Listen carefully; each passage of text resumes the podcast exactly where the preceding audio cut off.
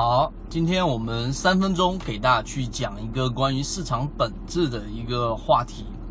那么后面首先我们预告一下，大家如果说觉得我们的每天3分钟视频对你有帮助的话呢，请多关注好，因为到后面我们会出一系列的包括交易心理、包括交易实战的很多系列的这一个视频。首先第一个，今天我们讲这个话题啊，是关于市场交易的本质。那么很多人会觉得说想要去通过基本面分析来坚持自己的交易，有人从技术分析里面来去进行自己交易系统的一个设计。那么今天我们给出我们自己的一个观点，也就是实际上呢，到底为什么我们在交易系统当中有技术分析也有基本面分析，包括我们所说的最终市场到底能不能上涨是需要靠合力的。那么我们先从技术分析里面去看，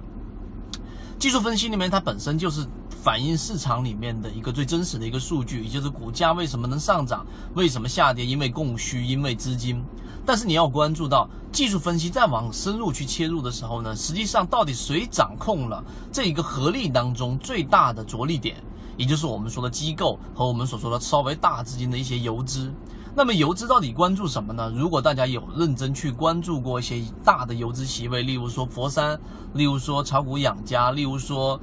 乔帮主等等等等等等，那么你会发现实际上他们会去挖掘在市场当中的一些行业板块，包括价值当中这一种个股的一些消息。那么基本面分析呢，我们去研究实际上是不需要特别深入的研究的，因为之前我们就讲过，真正你深入去研究基本面，你会发现真正基本面最好的个股往往它不是涨得最厉害的。而圈子从2016年到现在都分享模型，一方面是自己记录自己的交易系统，另外一方面可以帮助大家建立完整的交易系统。系统进化模型可以一步关注泽西船长公众平台。是哪一些呢？而是那一些游资跟机构他们所去关注的这种个股，它的基本面。举个例子，我们说的宝泰隆，例如说我们说的这个之前讲方探数是之前很多人去炒作的，而我们能把握的是像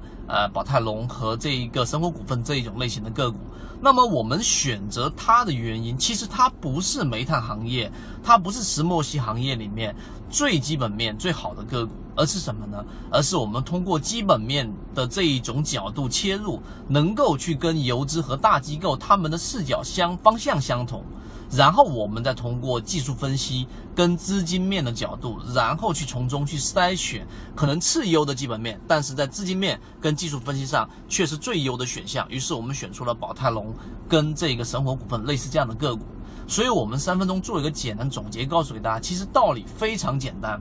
我们一定要看技术分析，因为技术分析所反映出来的是市场最直接的一个反馈，也就是交易者无论他是一般的散户还是游资还是机构，他们对于这一个个股的一个投票和他们的态度，基本的态度，活跃还是不活跃，还是这一个成交量到底有没有放出来，这基本面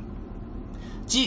术面。基本面我们所需要去看的最根本原因是你要去考虑，如果你是游资，你会怎么样去判断这一个个股，因为游资需要有一个护城河，他们资金量比较大，如果你单纯从技术分析里面去操作的话就非常被动，他们很难去挪动他们的这一种资金的这一种体量。所以呢，我们应该去从游资的角度去考虑，到底游资关注哪一种基本面类型，到这个地方浅尝辄止，基本面做一个辅助，我们就可以真正的去做好自己交易系统的一个建立了。